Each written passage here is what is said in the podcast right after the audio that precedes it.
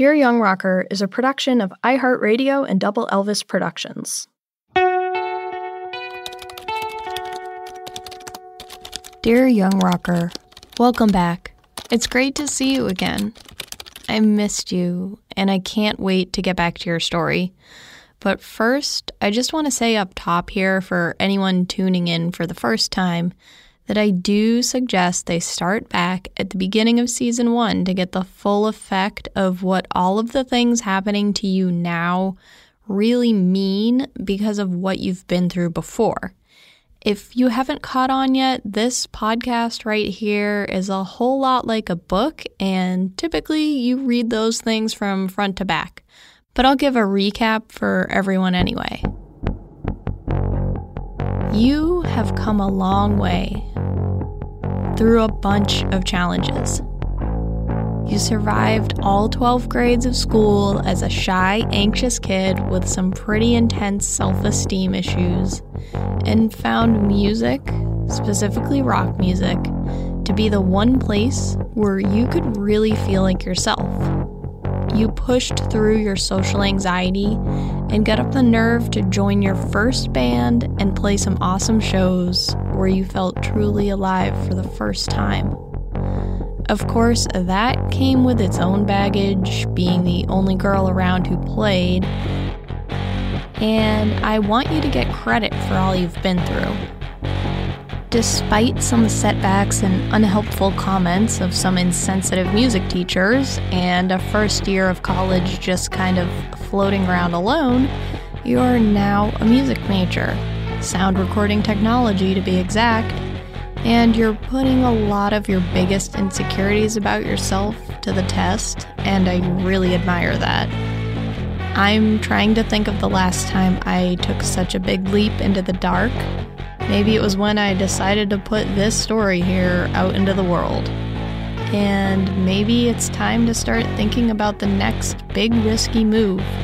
Because if you don't jump forwards, sometimes you might fall back. Or something. That sounds pretty good, huh? I'll keep that one. Okay, let's go back to college.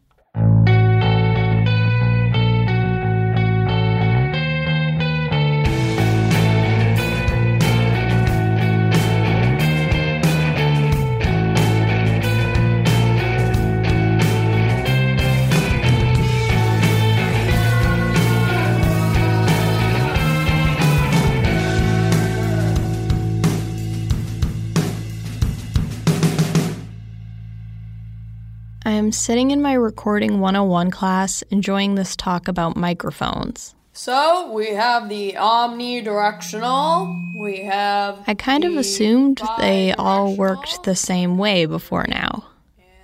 I'm really digging this technical knowledge. You can actually see this stuff and use it directly, choosing what mic to use and how to use it, and thinking about how the signal flows through the mixing board. I'm actually enjoying paying attention in class for once. But of course, this guy raises his hand. I don't like this guy.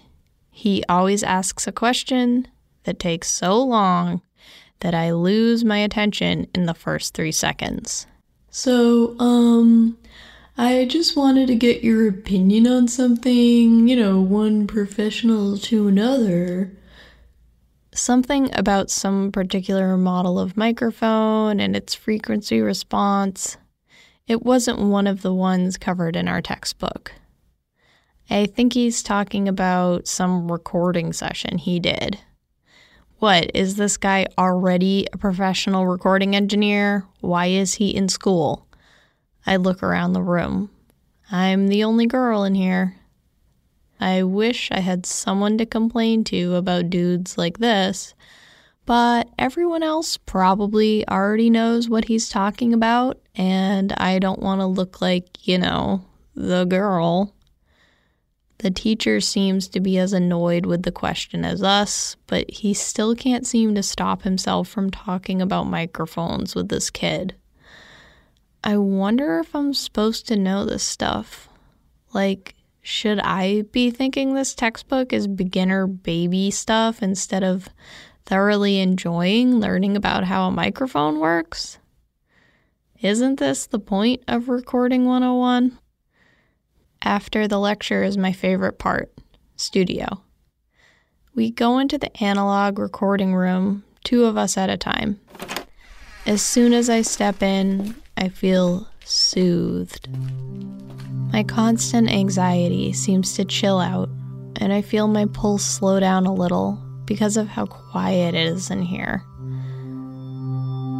The walls have this soundproofing on them that reminds me of a brick of uncooked ramen noodles. I sit down in front of the reel to reel machine and put on the headphones. I pop on my project reel and wind the tape past the head and onto the other reel. I rewind and fast forward a couple times to make sure it's not floppy. Then I hit play. When I hear the first place I need to cut, I press stop.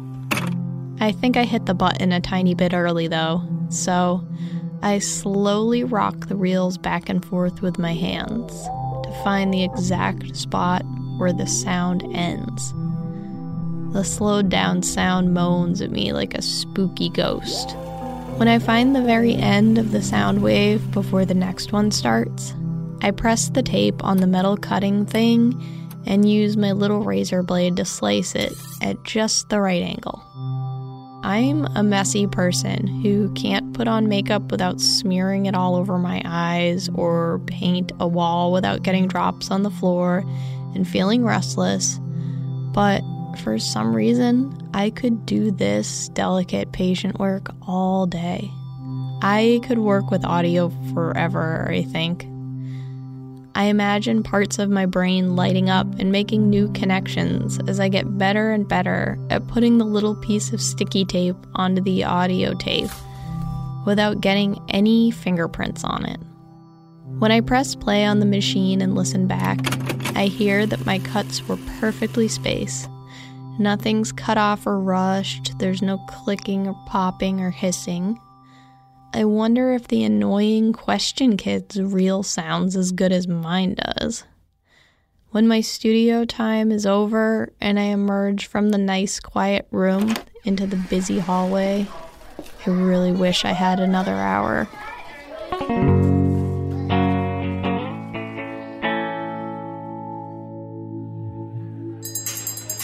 I watch as my mom takes the smallest bite of her French dip.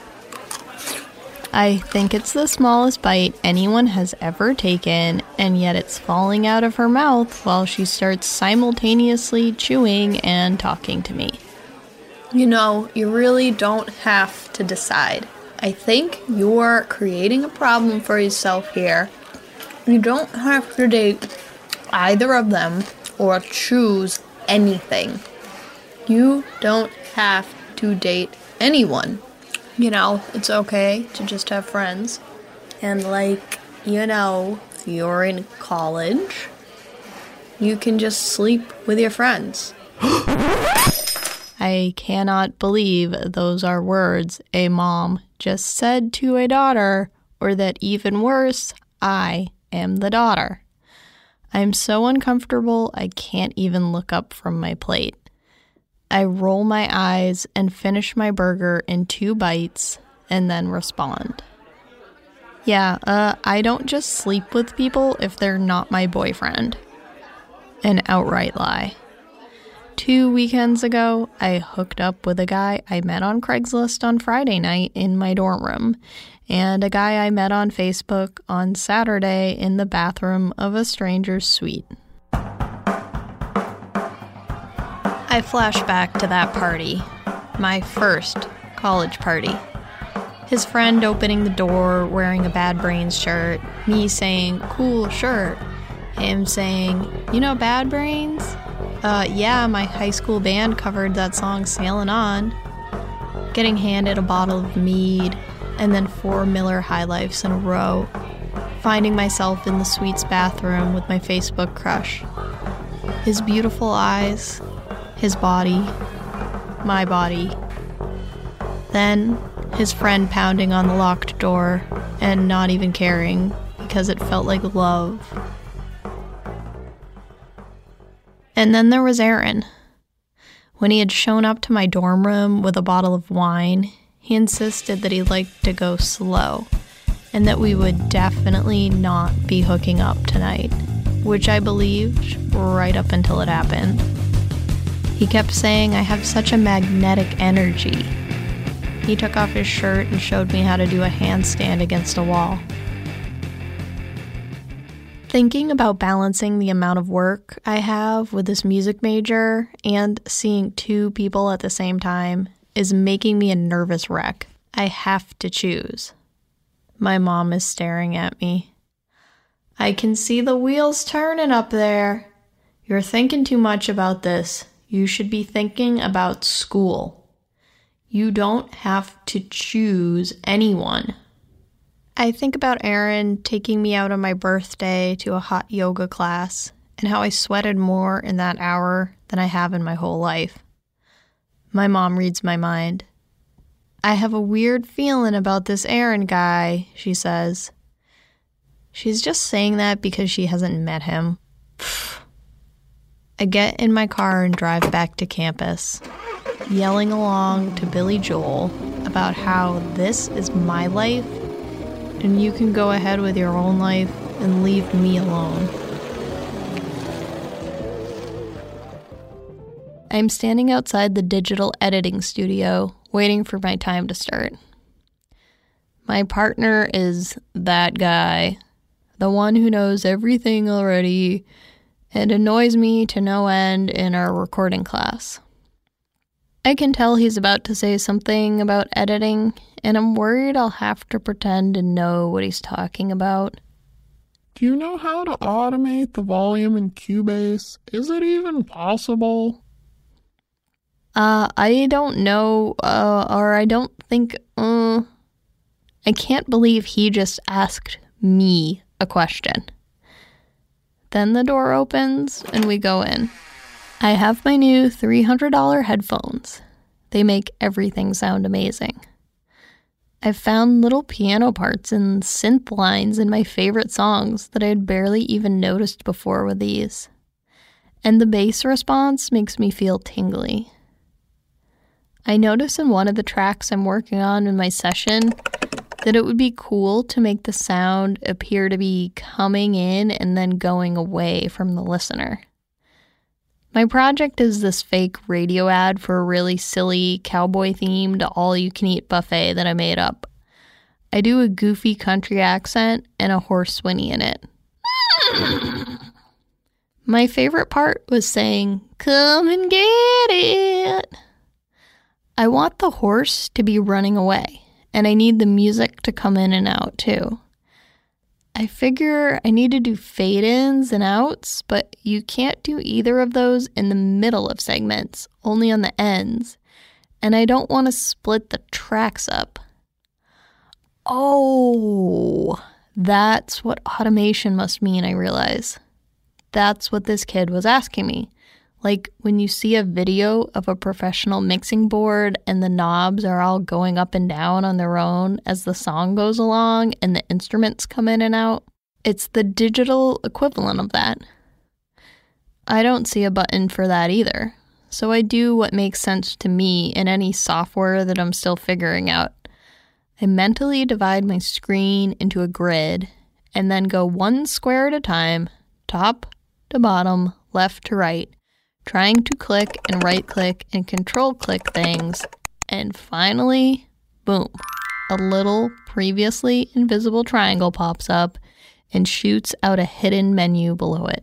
It has the automation features on it. Guess Mr. Microphone Guy doesn't have a knack for software. I mess with my track's volume and then automate the reverb to make it sound even more like the sound is coming and going. This is like so fun. I start sort of bouncing in my chair as I work. Then I look over to my partner. His face is scrunched up. He clearly still hasn't found the button. Maybe I should show him? If I don't, his final project might come out kind of bad or he could spend hours finding a workaround. Who knows everything now, bro? At the end of the session, we take our headphones off. He says, See you later. Yup. Ah, revenge is sweet. I turn and start walking to my dorm and think about what happened last night.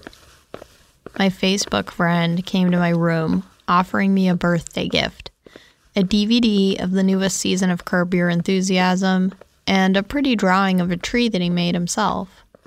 He said happy birthday and gave me a hug, and I leaned in to enjoy it, but then he pulled away like it had been too long of a hug.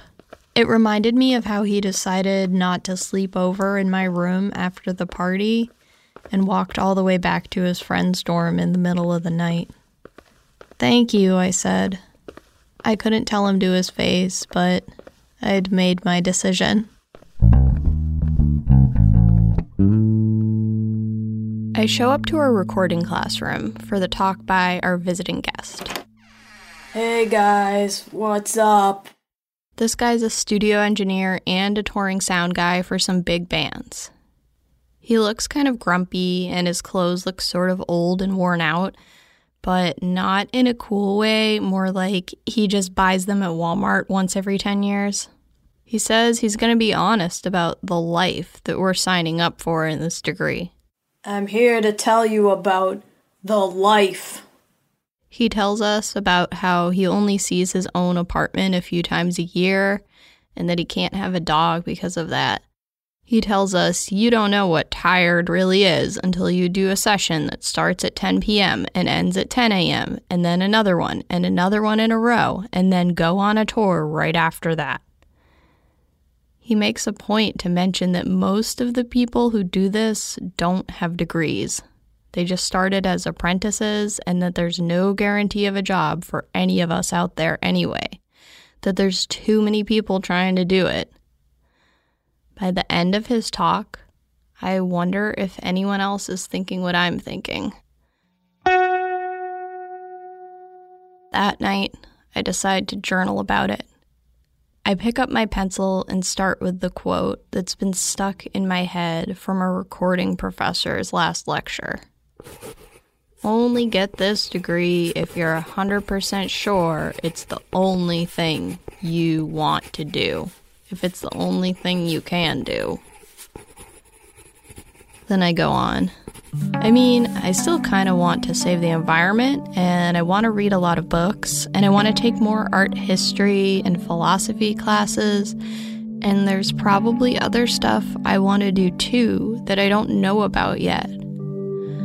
I think I might actually want to be a journalist because I like to think about the world and get to the bottom of things, and I want to make a difference somehow. What kind of thinking or writing could I possibly do as a sound engineer? And what if I don't get a job? I'm competing against all my classmates. I don't want to live with my mom forever.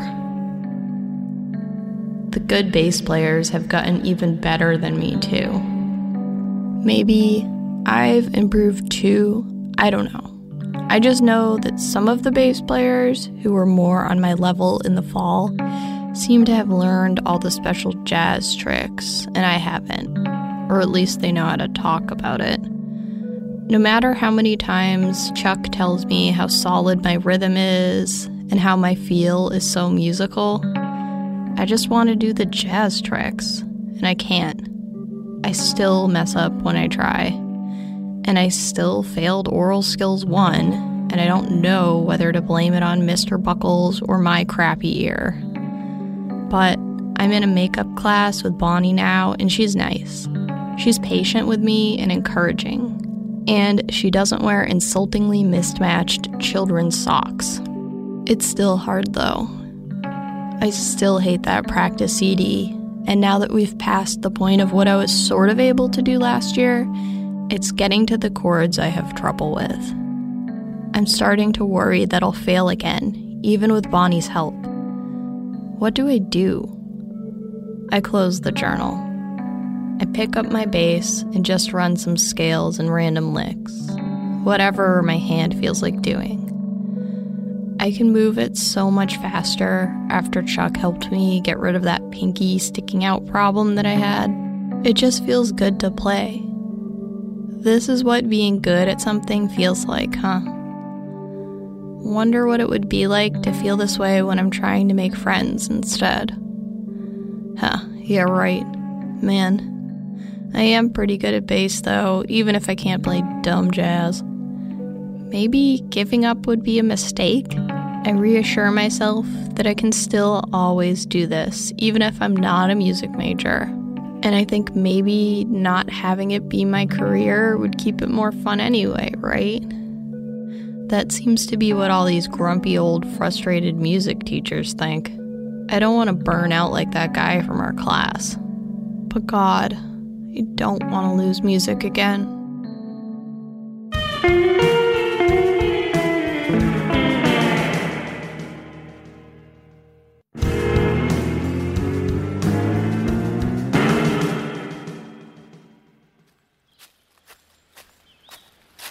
I'm in the woods at Great Brook Farm. The trails seem endless here. Aaron showed me this place, but I already think of it as mine. I've been hiking every day I possibly can, usually with Aaron. Sometimes we even go at night and even leave the flashlight in the car. His idea. I get kind of scared and I'd never do it alone, but the stillness of the woods in the moonlight makes it worth it. If Aaron's not around, I go by myself. I'm the only one on the path right now, beneath the tall, skinny pine trees. I inhale the scent of them, warmed from the sun, even though it's getting colder out. The smell reminds me of sitting in the bathroom with my mom when I was little while she blow dried her hair. It's comforting. I feel like my energy is radiating out, and the trees are receiving it and reflecting it back to me. I want to help these ancient beings grow, and I want them to help me too. I stop and look up at the very tips of them, lightly swaying, and I ask them out loud, What should I do, trees? I feel like I hear them respond in my mind. You know, you always know. It will be okay. Thanks, I say. I close my eyes and imagine hugging them all. As I walk deeper into the woods, I think about how I feel so connected here, more than I ever do with the people around me at school or my parents. Never mind anyone else in my family. Nature and my cat, and I guess Aaron. That's what I have. And music. Although, I don't know if that's real or just a fabrication of my mind. Sometimes college just feels fake. Here, I feel real and secure and sure of what I'm doing. I'm walking. I'm feeling. I'm breathing. I've been having more and more trouble breathing lately. I mean, I always have. I remember trying to explain this to another human for the first time the therapist that the school appointed me to talk to. It felt like I was making it up while I told her. I couldn't tell if she believed me. Her face was totally blank as I kept going. I felt disconnected from the words coming out of my mouth, even though I know they're real. even though I knew they're real. I went on to say how sometimes it feels like I just can't get any oxygen to my brain at all. It's like no matter how deeply I breathe, I still feel dizzy and can't focus. No matter how many times I tell myself in and out, in and out, as soon as I stop thinking it, my breathing stops and then my heart pounds hard like it's trying to keep me from dying. It happens in class. It happens in the cafeteria. It happens when I'm alone in my room. The only time it doesn't happen is when I'm walking in the woods. I come here where there's no people and plenty of plants, hoping the trees can revive me with all their oxygen. I think back to that night at my mom's house last summer with Dan. It hasn't gotten that bad again, but sometimes I start to feel it. After that incident, my mom brought me to this psychiatric nurse practitioner, and she looked horrified when I told her the story. Then she said it was a panic attack and to watch for signs of schizophrenia. She gave me trazodone to help me sleep and Prozac. I took them both for like two days and just felt like a zombie and didn't sleep any better. Then my mom said, You don't need this crap, you just need to talk to someone. And she flushed all the pills down the toilet. Since then, I've felt the beginning of an attack a few times. Like, my breathing stops, and I feel like everything is wrong, and everything about me and my life is wrong and horrible. But I don't let myself fall off the edge into the nightmare anymore. There's no more curiosity. I know where it goes. But I worry that if a really big bad one comes again, I won't be able to stop. What if I'm alone? I look up at the trees again.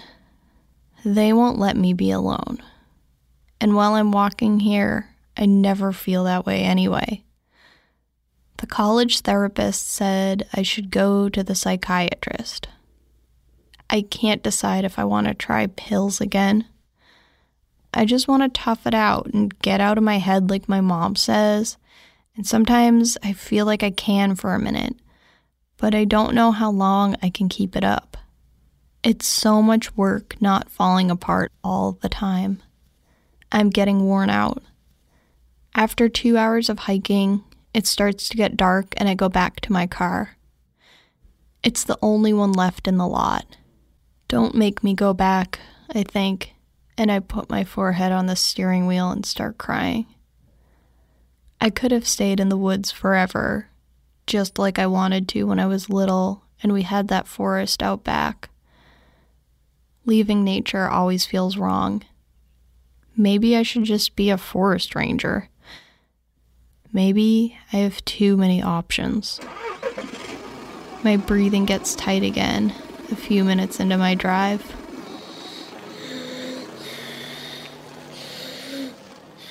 I can't stop sighing over and over, more and more deeply as I drive back to campus.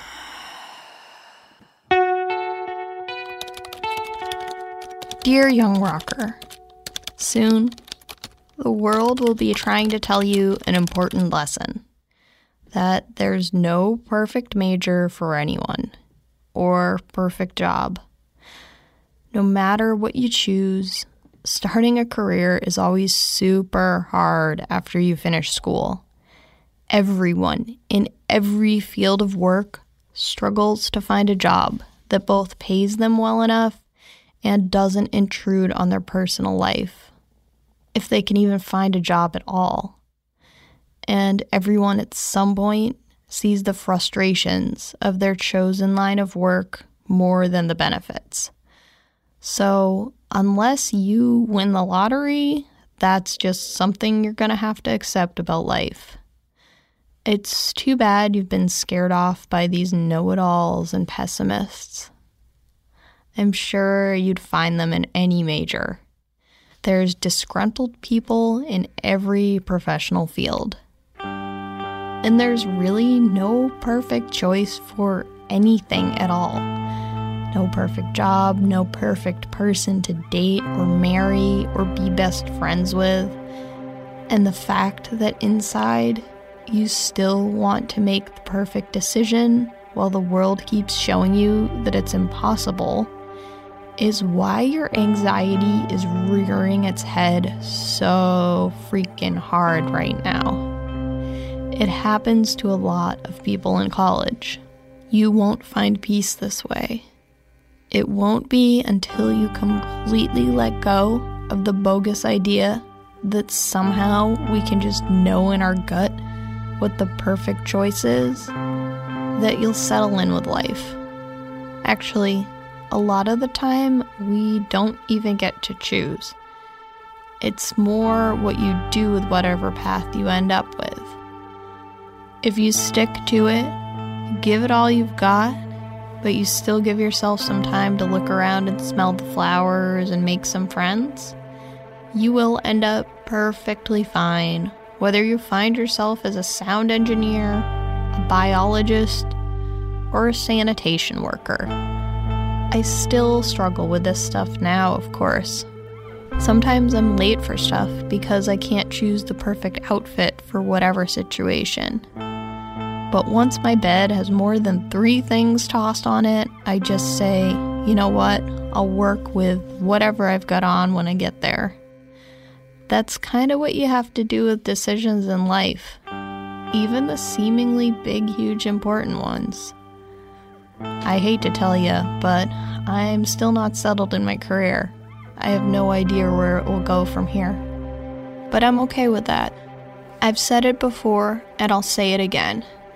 You are on the path you are meant to be on. You're just still programmed to look for signs that things are wrong and to run away. You're really good at being critical and noticing patterns. And you feel things more intensely than others. These are good traits, but they also come with a dark side. You're better at being critical of yourself and your situation. It's like you're a budding superhero, learning to use your power responsibly so that you don't accidentally hurt yourself or others. But hey, it was pretty sweet the way you got back at that know it all kid in the studio session. Even if it wasn't the nicest thing to do, he probably spent way more hours on his project than you did. I can't definitively say you made a mistake choosing Aaron over Facebook guy, again, there is no such thing as a perfect choice. And as much as I hate to do it, I have to agree with your mom, at least about the romantic stuff. Especially when she said you really don't have to choose or date anyone at all. I think making friends and sleeping with whoever you choose, as long as you're responsible about it, probably is actually the way to go in college instead of committing to someone and spending all your time with them before you really know them or how to be in a relationship. But I do agree with you that you could have used a semester or two break from classes. I bet working a job and supporting yourself would quickly show you how good you have it just going to school full time, picking whatever classes you like. I know your parents would never ever be on board with you taking a break though. Would you have magically figured out what you want to do with your career? Or if continuing in music is the right choice? Probably not but at least you could have maybe found more helpful mental health professionals? Maybe. Anyway, as crazy as the path you are on is now, and it's only gonna get crazier, you will be actively learning lessons. And it all starts with making mistakes. And the next one? It's going to be pretty damn big, and it has nothing to do with your major. Hang in there, kid, and listen to those trees. They know what's up.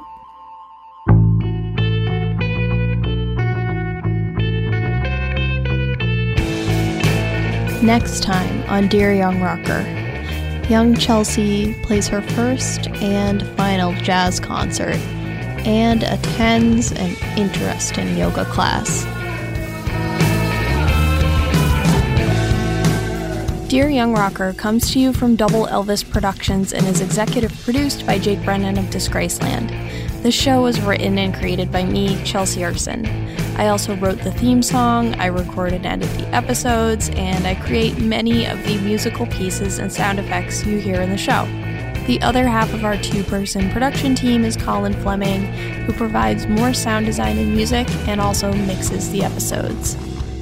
I would also love if you would join me on Instagram at Dear Young Rocker and follow Double Elvis too. I also have Facebook and Twitter, and I just really love hearing stories and seeing pictures of your own awkward young rocker beginnings. So please dig up an old picture and tag me, and I will definitely reshare it. And please, please share this story with anyone, anyone who has a young rocker in their life who you think could be touched by this because that's the whole point. And write a review on Apple Podcasts if you like the show because that goes far toward the goal of helping kids feel less alone too. Thank you.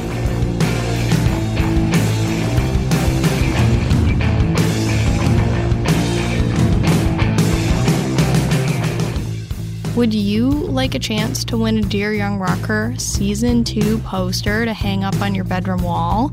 Then post a picture of your own young rocker self on Instagram in your story with hashtag Dear Young Rocker and tag both Double Elvis and Dear Young Rocker, and we'll randomly pick some winners from there.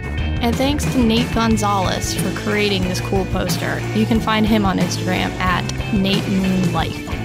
Thanks for listening, kids.